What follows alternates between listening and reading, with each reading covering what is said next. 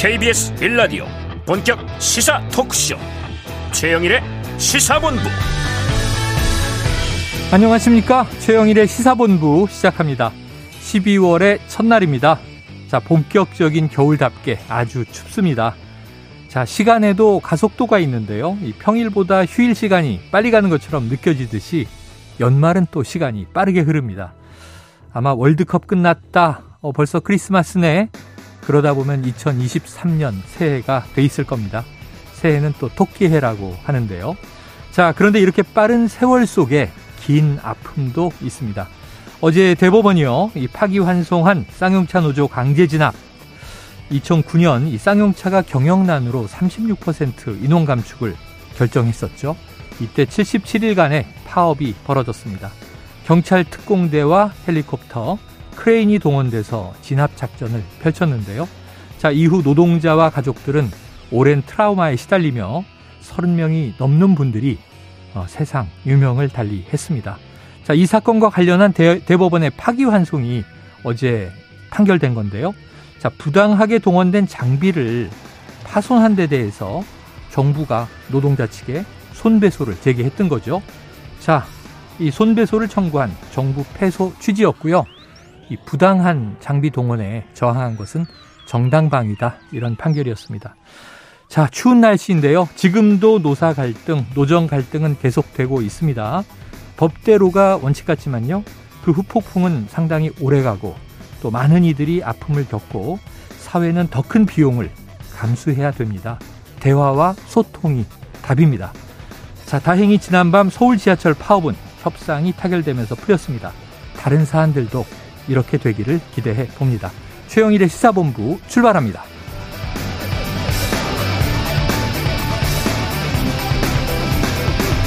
네, 1부에서는요, 오늘의 핵심 뉴스를 한입에 정리해드리는 한입뉴스 기다리고 있고요. 2부에서는 화제의 인터넷 뉴스를 다뤄보는 스트릿 뉴스 파이터, 이어서 각설하고 시즌2, 그리고 경제본부까지 준비되어 있습니다. 자, 1부 마지막에 신청곡 틀어드리고 있는데요. 디저트송 자, 오늘 듣고 싶은 노래가 있으시면요. 문자 샵 9730으로 자유롭게 신청해 주시기 바랍니다. 짧은 문자는 50원, 긴 문자는 100원이고요. 오늘의 디저트송 선정되신 분께는 치킨 쿠폰 보내드리고 있습니다. 많은 참여 부탁드립니다. 최영일의 시사본부 한입뉴스 네, 목요일에 한입뉴스 헬마우스 임경빈 작가 그리고 박정호 오마이뉴스 기자 나와 있습니다. 두 분 어서 오세요. 안녕하십니까. 자, 바로 들어가 보죠. 이 화물연대가 안전운임제, 일몰제 폐지 지속시켜 달라. 그리고 또 적용 품목의 확대를 요구하면서 파업에 들어간 지가 8일째입니다. 네. 자, 어제 화물연대와 정부 2차 협상이 있었는데 박 기자님 이거 결렬됐군요. 네, 어, 국토부와 화물연대가 대화를 시작은 했지만 음. 40분 만에 사실상 결렬이 됐어요. 그러니까 이 양측이 맞서고 있는 부분이 국토부는 먼저 화물연대 측에서 업무 복귀 먼저 해야 된다 어. 얘기를 하고 있고요. 반면에 화물연대는 업무 개시 명령을 내렸는데 이걸 철회하고 권한 있는 사람이 국회에 나와서 대화를 좀 이어 나갈라 나 나가야 된다 이렇게 음. 촉구를 했어요. 결국에는 안전 운임제 그리고 품목 확대 여기에 대해서 좀 진정성 있게 대화에 좀 임해달라라고 화물연대가 주장을 한 건데요. 네. 하지만 국토부에서는 이 파업을 풀지 않고는 더 이상의 대화는 없다란 그런 얘기를 하고 있습니다. 음. 그래서 어제도 협상 결렬 이후에 원희룡 국토부 장관이 뭐라고 했냐면 이런 식의 대화는 안 하는 게 낫다. 어. 사실상의 이 협상 중단을 선언했습니다. 어, 사실상 협상, 협상 중단이다. 그런데 그러니까 따지고 보면 네.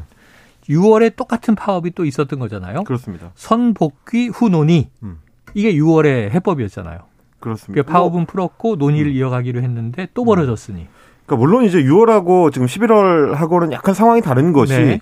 어 그때 당시만 하더라도 일단은 협상과 논의를 이어가자라는 고리가 있었는데 네. 지금은 그 고리가 작동을 안 하는 바람에 이제 시작한 아, 파업이다 보니 그러네요. 그 부분에 있어서 이제 화물연대가 양보하기가 어렵다라는 게 이제 노조 측의 입장이고요. 네 그리고 지금 화물연대가 이제 정부의 협상의 의지가 있느냐라고 의문을 제기하는 게 음. 어제 같은 경우도 어 엊그제 이제 1차 면담 때는 차관이 어, 면담에 나왔었는데 그것도 사실은 그 당시에도 어 본인이 어떤 협상할 수 있는 최종 권한이 없다라고 예, 해서 예. 협상이 결렬이 됐었고요. 음. 어 어제 있었던 2차 면담도 마찬가지입니다. 이번에는 급이 더더 낮아져서 실장급, 네네. 뭐 구원상 물류정책관을 비롯해서 이제 실장급 인원들만 참석을 하다 보니까 어. 역시 마찬가지로 이런 어떤 큰 이슈 이 어, 사안에 대해서 최종 결정을 할 수 있는 권한이 없는 네. 사람들을 자꾸 내보낸다. 그럼 결국 이제 정부 입장에서는 알리바이를 쌓기 위한 거지 실제로는 대화의 의지가 없는 거 아니냐. 어. 이게 지금 화물연대 측의 주장이고요. 특히 어제 이제 구원상 물류정책관 같은 경우는 음. 화물연대가 굉장히 좀 예민하게 생각하는 인사인 것이 지난달 11월 15일에 그 화물연대하고 국토부하고 간담회를 할 때도 고은상 정책관 같은 경우는 안전 운임제가 확대되면 화물연대의 세력 확장이 우려된다. 이런 어. 발언을 했다가 네네. 이게 이제 일종의 노조 혐오다라고 하면서 또 한 차례 이제 충돌을 일으켰던 장본인이기도 예, 합니다. 예. 그러다 보니까 지금 화물연대에서는 정부 측의 어떤 의도를 좀 의심하고 음. 있는 그런 상황인 거죠. 자, 이제 원희룡 국토부 장관이 뭐 이럴 거면 안 하는 게 낫다. 사실상 중단 선언했다. 전해 주셨는데 이 원장관 이게, 이게 또 방송 인터뷰에도 나오시더군요. 음. 가능하다면 면대면 이게 대화의 원칙이 제가 아는 건 이런 거예요. 직접 만나라. 솔직히 이야기하라. 부드럽게 대화하라. 그러면은 안 풀릴 문제도 풀린다. 좀 대화를 예, 촉구하고 싶습니다. 자, 그런데 지금 이게 또 문제가 하나 터졌어요. 정부 쪽에서는 안전 운임제를 전면 재검토하겠다. 이런 초강수 카드까지 어떻게 나온 얘기입니까? 네, 그러니까 원희룡 장관이 어제 기자간담회에서 여러 가지 얘기를 하면서 네네. 정부의 입장을 설명했는데요. 어.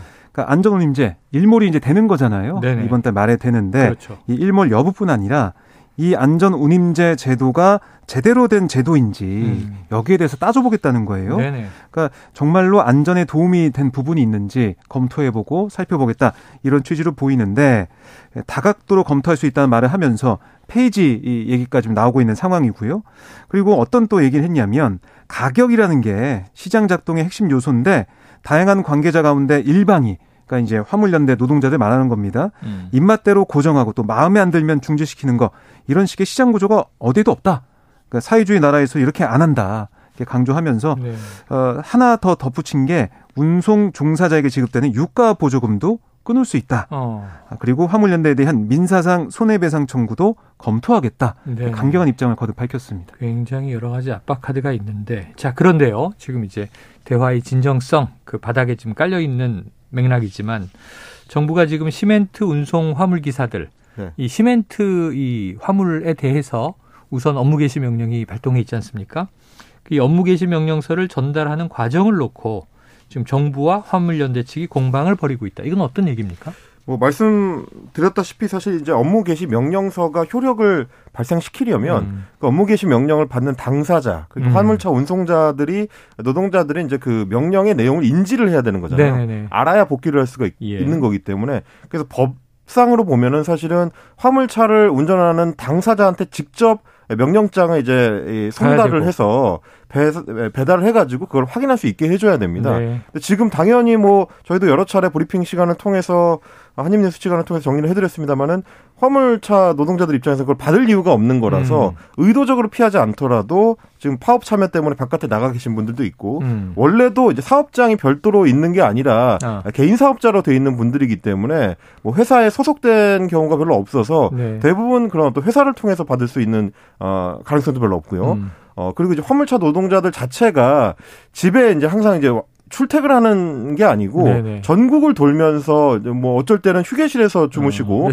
이런 경우들이 하고. 있기 때문에 그래서 이제 일정한 거주 상태가 아니기 때문에 네네. 운송장을 받을 수가 없는 이 경우가 많다. 그러다 보니까 정부에서 일종의 이제 고육지책으로 내놓은 것이 어 송달하는 장소에서 송달을 받을 그 화물 기사를 만나지 못할 경우에는 사무원한테 별도의 문서 교부가 이제 가능하다 이렇게 좀 어. 주장을 하고 있습니다. 그러니까 네네네. 이제 어, 중간에서 이제 용역을 주고 있는 운송 업체 사무원한테 아, 이걸 전달하는 것만으로도 가능하다라는 얘기가 나오는 거고 음. 그래서 일부 지금 운송장 같은 경우는 어, 이름을 따로 표기하지도 않고 공란으로 남겨서 일단 운송 업체 사무원한테 남긴 넘긴 네네네. 경우도 있다. 음. 그래서 여러 가지로 좀 이게 법적인 실효성이 있겠느냐 아. 이게 화물연대 쪽에서 좀 주장하는 바고요. 네. 실제로 뭐 아시다시피 이게 이제 법리적으로 따져서 재판으로 가게 되면 상당히 좀 논란이 많을 만한 소지가 있는 그런 부분들이 좀 많이 있는 것 같습니다. 그래요. 자 그런데 정부는 이 화물연대를 상대로 또 추가 업무 개시 명령을 발동하기 위해서 임시 국무회의를 소집하는 방안을 검토하고 있다.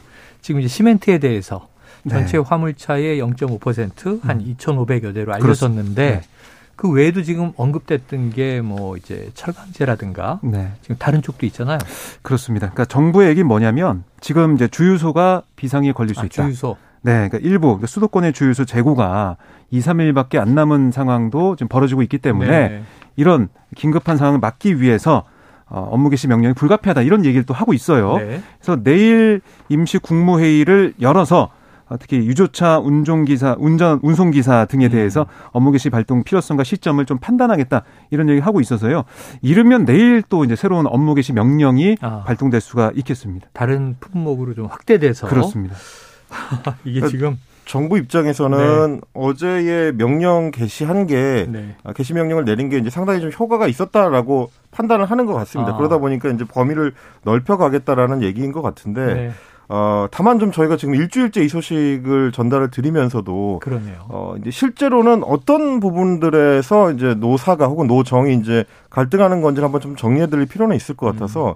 제가 좀 설명을 좀 드리자면 정부 측에서는 지난 5개월 동안 아무 노력을 안 하거나 협의를 안 했던 게 아니고 9월에도 관련 논의를 한 적이 있다. 네네. 어, 그때도 이제 화물연대가 제대로 참여를 안 해서 문제였다라고 지금 주장을 하고 있는데 어. 반면에 화물연대 쪽에서 얘기하는 거는 9월에 있었던 그거는 민생경제안정특별위원회라고 해가지고 국회에서. 이제 그렇습니다. 국회에서 있었던 거고 여야 간에 음. 법안과 관련된 협의를 하는 거지 화물연대가 직접 참여해서 아, 논의 어떤 그 의견을 개진할 수 있는 상황은 아니었다라는 음. 걸 설명을 하는 거고요. 그리고 이제 그 당시에 나왔었던 국토부의 분석에 따르면 국토부가 이제 분석해 봤을 때는 지금 안전운임제 대상이었던 컨테이너나 시멘트 운송 차량 같은 경우는 견인형 화물차에 포함이 되는데 네. 이 견인형 화물차가 어 법 시행 이후에 어떻게 사고가 이 변화했는지를 살펴보니까 2019년에 예, 교통사고 사망자 숫자가 21명이었던 예. 게 2020년에는 25명, 2021년에는 30명으로 오히려 늘어났다. 음. 그러니까 이게 결국은 안전운임제가 효과가 없었다 혹은 어 효과가 불분명하다. 네네. 이렇게 지금 국토부에서는 주장하는 거고요. 반면에 화물연대에서는 이게 안전운임제 대상 차량에 대해서만 한 게 아니고 전체적인 견인형 화물차를 대상으로 한 거기 때문에 음. 실제로 효과가 있었는지를 확정적으로 이야기하기 어렵다. 음. 그리고 어, 변화된 수치라고 하는 게 1년에 4명, 5명 수준이기 때문에 네. 어, 딱 그거를 이제 변화된 양상으로 어, 확정해서 얘기하기 어렵다라는 거고요. 그리고 이런 식의 이제 안전과 관련된 사고는 어, 특정한 하나의 이유로만 발생하는 게 음. 아니기 때문에 교통사고라는 게 여러 요소들이 개입하는 네네. 거기 때문에 좀 이게 시간을 충분히 드리고 표집군을 더 넓혀서 그러니까 음. 대상 안전운제 대상을 좀 넓혀서 오래 관찰할 필요가 있다. 오스트리아 오스트레일리아 같은 경우도 이 제도를 시행했는데 네. 89년부터 2021년까지 사고 현황을 어, 조사를 했을 때는 음. 감소 추세가 또렷하더라. 음. 이런 얘기를 지금 화물연대에서 내놓고 있습니다. 그래요. 참. 그리고 뭐 정부에서 하고 있는 얘기 중에 하나가 네. 화물 노동자, 화물 기사들은 상대적으로 다른 노동자에 비해서 고소득이 아니냐. 어.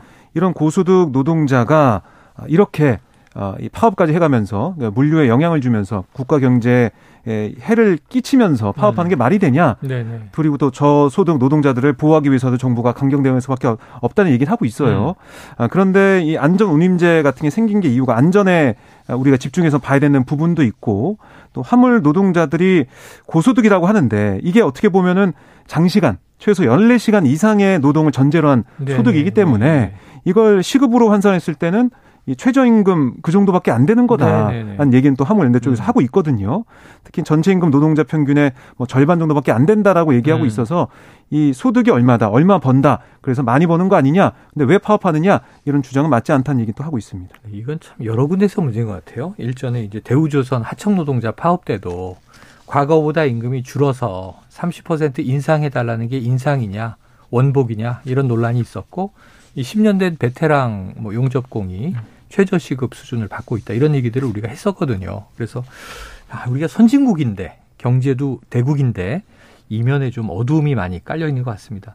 자, 화물연대 측은 이제 정부에서 사실상 협상을 거부하고 있다. 이제 이런 입장이고요. 앞으로 이게 어떻게 풀릴지 지켜보도록 하고요. 다음 이슈도 역시 이게 또 노정 갈등인데 서울 지하철을 운영하는 서울교통공사 이 노사가 임단협 협상을 또 밤새 한 것 같아요. 네. 노조의 총파업이 하루 만에 끝났다.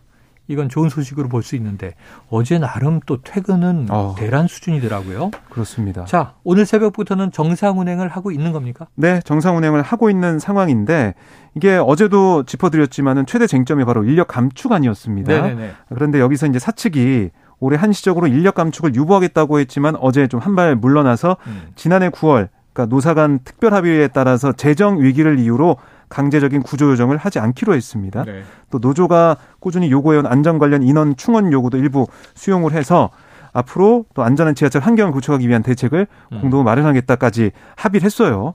그래서 정상 운행이 되는 상황이지만 다 이제 코레일과 공동 운영하는 1345선은 지금 전국 철도 노조의 준법 투쟁으로 아. 지연이 좀 네네. 네. 있는 상황이다라고 네. 보시면 되겠고요. 또 이 전국의 철도 노조가 아, 내일 또 파업에 들어갈 가능성이 큰 상황이라서 아. 아직 이 철도 관련 뭐 지하철은 서울 지하철은 이게 타협을 타결을 했지만은 철도 노조 파업이 좀 어떻게 될지 이것도 좀 지켜봐야겠습니다. 그 사실은 거의 동시에 지금 이제 파업 이슈가 나왔는데 네. 서울 지하철 노조 측에 대한 대응과 음. 화물연대에 대한 대응을 비교를 해보면 아, 네. 어느 쪽은 왜 타결이 되고 어느 쪽은 더 격화되는가를 좀 생각해 볼 예. 지점들이 있는 것 같아요. 뭐 화물연대의 단순 주장만이 아니고 사실은 이 화물연대의 파업은 이미 예고된 지 이제 오래된 네, 상황이었고요. 그리고 6월에 이미 한 차례 봉합을 했었기 음. 때문에 그 봉합을 제대로 해결하지 않으면 연말을 앞두고 그러니까 안전운임제 일모를 앞두고 언젠가는 터질 수밖에 없다는 건 이미 예고된 음. 상태였습니다. 네. 그런 부분에 있어서 국토부가 어, 주무부처로서 충분한 역할을 지난 5개월 동안 해왔는가를 1차적으로 좀 봐야 될 것 같고요.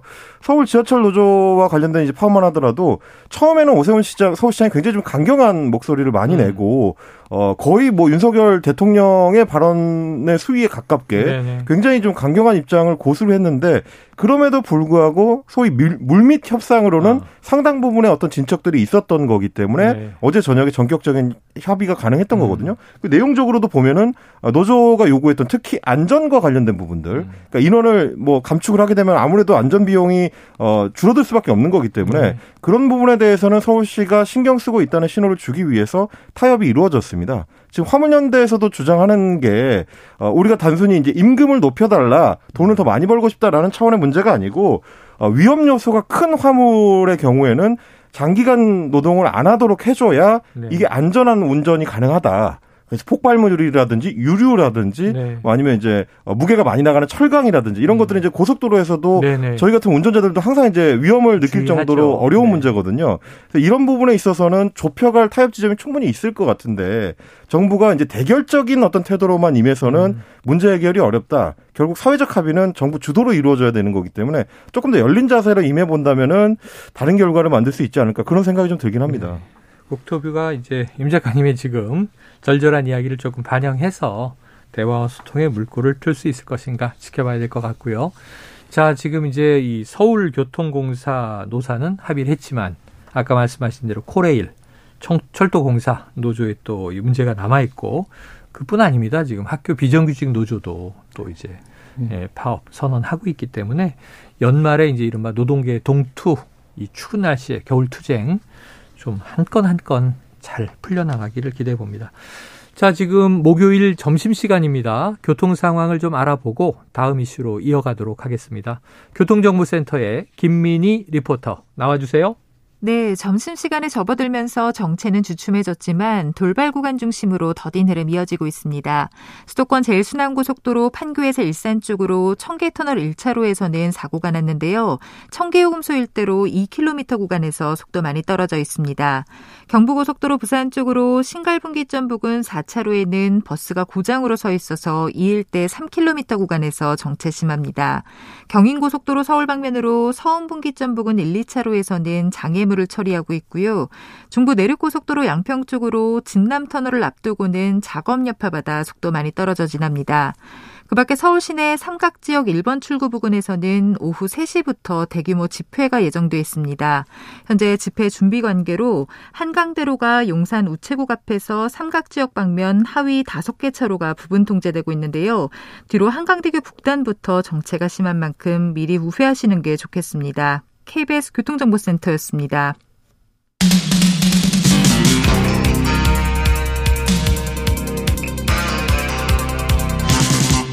최영일의 시사본부. 네, 이번 이슈는요, 정치권에서 최근에 가장 뜨거운 이슈입니다. 어, 이 민주당이 이상민 행안부 장관의 해임 건의안을 발의하겠다. 또는 뭐 탄핵 소추를 하겠다. 이런 이제 이야기가 있었는데 의총에서 한번 이 걸러졌었고요. 그런데 결국 어제 이 이상민 행안부 장관의 해임 건의안을 발의한 거죠. 그렇습니다. 아, 169명 당 소속 의원 전원 명의로 민주당이 국회 해임 건의안을 제출했고요. 네네. 그래서 뭐 결국에는 이상민 장관이 안전과 재난 관련 정책 수립을 총괄하는 책임자임에도 법률에 부여된 의무를 이행하지 않았다는 점 음. 이걸 해임 건의의 배경으로 적시를 했습니다.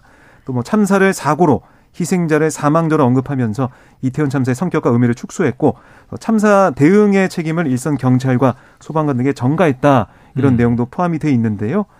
이 결국 이제 박홍원 원내대표의 어제 기자간담회 발언을 쭉 보면 이왜 해임 건의안을 발의했냐 여기에 대해서 참사에 책임지는 첫 번째 방법 자진에 물러나는 건데 그 요구에 응답하지 않아서 이 두 번째 방법인 반강제적인 방식으로 해임 건의안을 제출하는 거다.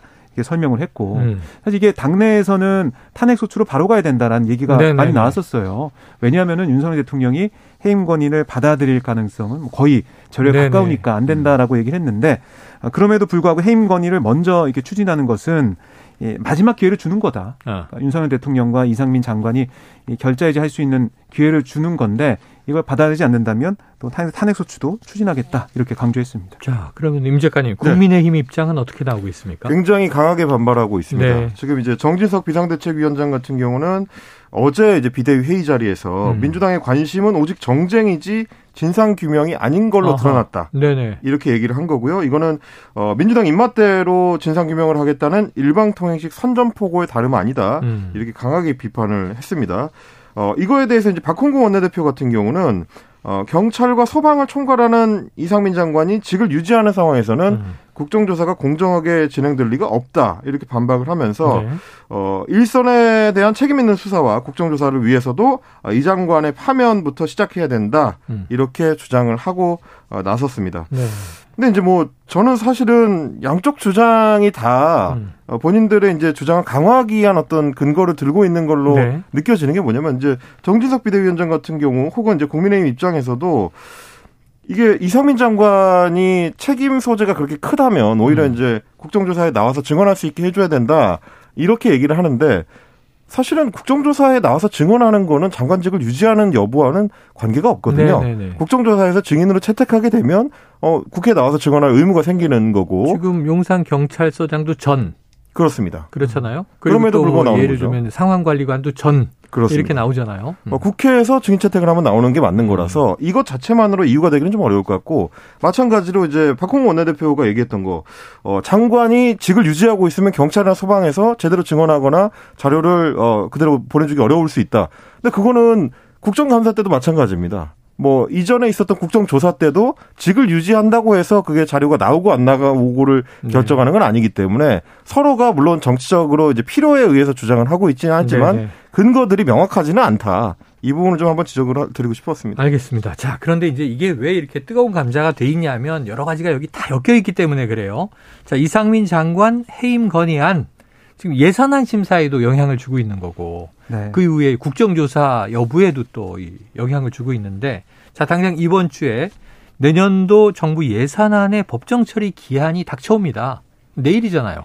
그렇습니다. 그럼 이게 오늘 포함해서 이틀 남았는데 지금 이거 합의되겠습니까? 어떻게 보입니까? 아, 우선은 어제 이제 밤까지 예결위 이제 우원식 민주당 소속의 예결위 위원장과 네. 여야 간사가 만나서 지금 의결 못하고 보류된 사업 예산 115건을 협의했는데요. 네. 합의는 못했어요. 어. 제 밤에 헤어졌고 결국 이 주된 쟁점은 이른바 여야가 이재명 표 예산, 음. 윤석열 표 예산이라고 뭐 이름 붙인 그런 항목들인데 이게 좀 잘 안 되고 맞서고 있는 상황입니다. 그러니까 대통령실 이전 예산 뭐 여기다가 공공임대주택, 분양주택, 음. 원자력 신재생 에너지 예산 이런 것들이 이제 합의가 좀 안 되고 있는 상황이고요.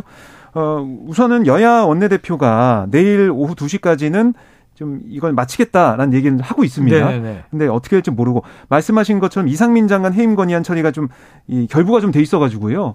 조금 전에 오전에도 이 두 여야 원내대표가 아, 김진표 국회의장 만나서 회동을 네네. 했습니다. 그런데 결론이 안 나왔어요. 음. 그러니까 조영 원내대표는 해임 건의안, 그러니까 예산안이 아직 심사가 안 됐기 때문에 오늘 뭐 내일 음. 이게 본회의를 열지 않아도 되는 거 아니에요. 특히 이제 오늘 본회의는 네네네. 열 이유가 없다라고 주장을 했고 아하. 반면에 박홍원 원내대표는 아니 이게 안건이 없더라도 그동안 전례를 보면 국회 본회의 열어서 어.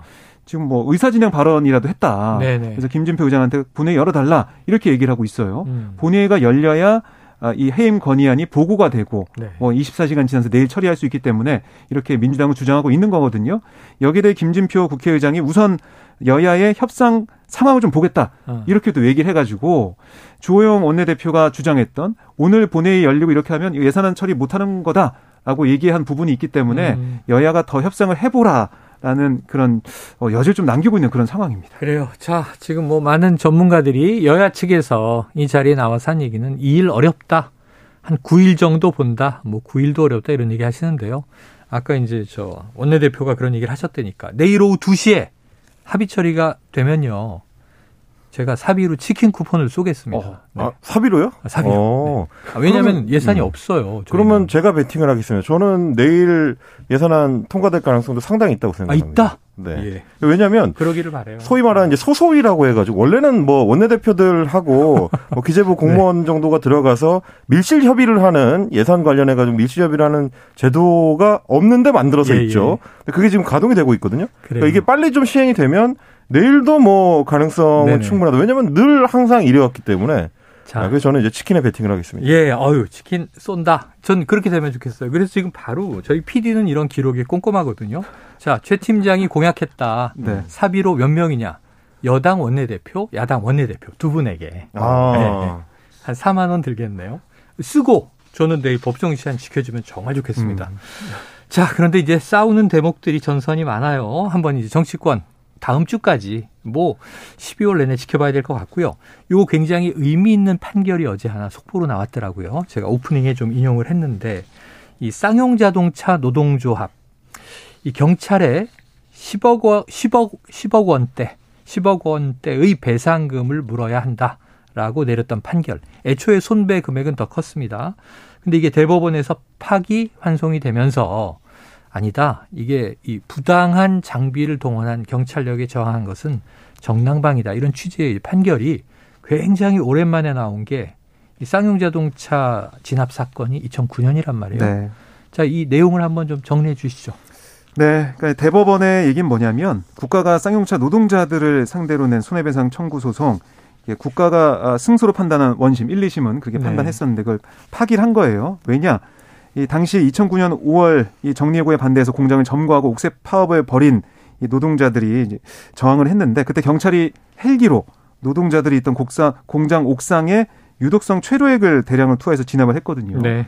아마 많이 이제 기억을 하실 겁니다. 또 기중기에 빈 컨테이너를 매달아서 노동자들을 압박을 했는데 이때 노동자들이 뭐 새총이나 음. 어, 볼트 이런 것들을 뭐 던지면서 저항을 했습니다. 네네. 그래서 뭐 헬기와 기중기가 일부 손상이 됐고 네. 그랬더니 이제 국가에서 경찰에서는 14억여 원을 배상하라라고 손배소를 낸 거예요. 음. 앞선 1, 2심은 뭐 이 노조 측의 폭력행위 책임을 인정해가지고 각각 14억 6천만 원 또 뭐 11억 2천만 원 노조가 배상하라라고 어, 손해배상 책임을 인정을 했는데요. 하지만 대법원은 헬기를 사용해서 불법적인 농성을 진압하는 거 경찰 장비를 위법하게 사용함으로써 음. 적법한 직무행위의 범위를 벗어났다. 네네. 이런 여지가 있다는 거예요. 그래서 이 사실상 어, 무죄를 선고하는 그런 모습을 보였거든요. 음. 저도 뭐 이때 현장에 있었습니다. 아 그래요? 취재 때문에 있었는데 2009년부터 기자였어요. 네, 그때도 아, 기자였고 베테랑 기자네요. 그 전부터 음. 기자이긴 했는데 네네. 아, 저는 깜짝 놀랐습니다. 이게 대한민국의 모습이 맞나? 왜냐하면은 그냥 전쟁터였거든요. 그 예, 자체였거든요. 맞습니다. 그 현장을 좀 봤었는데 당시의 경찰은 또 고무탄을 쐈죠. 그렇습니다. 뭐 정말 치열했고 그 헬기가 이제 체류탄을 그 체류액을 뿌리면서 다녀서 그 일대 뭐 숨도 잘 못 쉴 수밖에 없는 그런 상황이었어요. 근데 대법원 판단은 그런 경찰이 이제 헬기를 동원해서 유독성 체류액을 뿌리고도 기중기를 이렇게 동원해서 쓰는 거 이거는 경찰의 직무 관련된 그 네. 범위를 벗어난 거다. 그리고 위법한 그런 이 진압 과정에서 노동자들 뭐 위법성, 불법성이 있는 정을 했다고 하더라도 거기에 대해서 손배소를 할 수 없는 거다 이런 취지의 얘기를 한 겁니다. 예.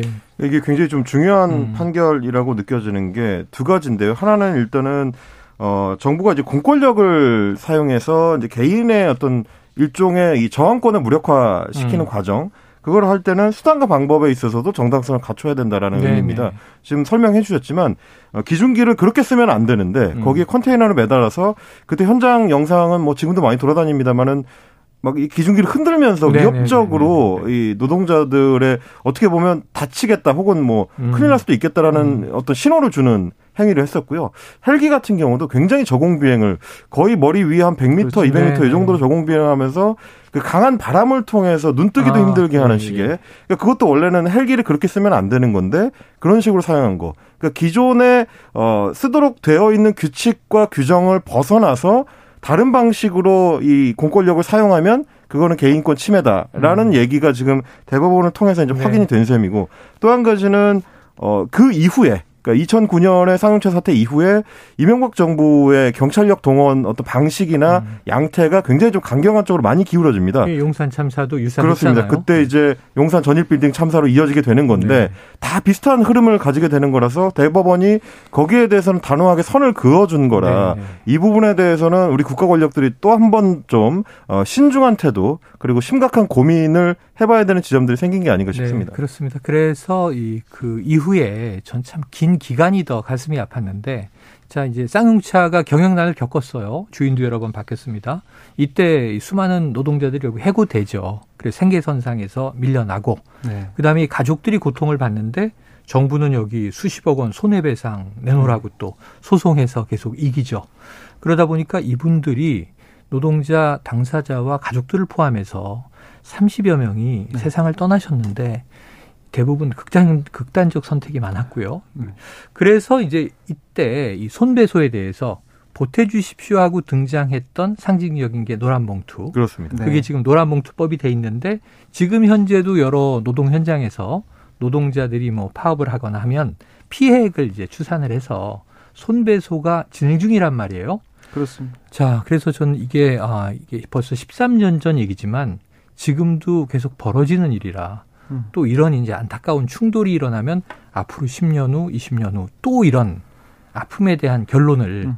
우리 사회가 사법적으로든 뭐 사회적으로든 내려야 하는 안타까움이 이어진다. 쌍용차 노동자들도 이번에는 국가가 네. 냈던 소송에서는 이겼지만 회사가 냈던 민사 소송은 예, 여전히 예, 진행 예. 중이고요. 그렇죠. 그게 오히려 액수는 더 큽니다. 그런 차원에서 사실 노란 봉투법이라는 게 워낙 얘기가 많이 되다 보니까 의미가 좀 마모가 됐지만 네. 노란 봉투가 처음에 나올 때는 예전에는 노동자들이 월급을 받을 때 노란색 봉투에 음. 담긴 현금을 받았거든요. 음. 그 의미에서 출발하는 거였다는 거를 국회가 좀 인식하고 논의를 좀 건전하게 해나갔으면 좋겠습니다. 알겠습니다. 자, 대법원이 한동훈 법무부 장관을 독직 폭행한 혐의로 기소됐던 정진웅 법무연수원 연구위원회 무죄를 확정했다. 이 소식도 있고요. 또 중국의 장점인 전 국가주석이 어제 96세를 일기로 타계했다는 소식도 있습니다. 자, 오늘 한입뉴스는 여기서 정리하겠습니다. 박정호 오마이뉴스 기자, 헬마우스 임경빈 작가, 수고하셨습니다. 고맙습니다. 자, 청취자 7537님의 신청곡, 디저트송입니다. 다른 입장으로 상대방을 무시하지 말고 마음의 문을 활짝 열고 문제를 해결해 나가기를 바라겠습니다. 자, 오연준 군의 바람의 빛깔 신청합니다. 노래 듣고요. 저는 입으로 돌아오겠습니다.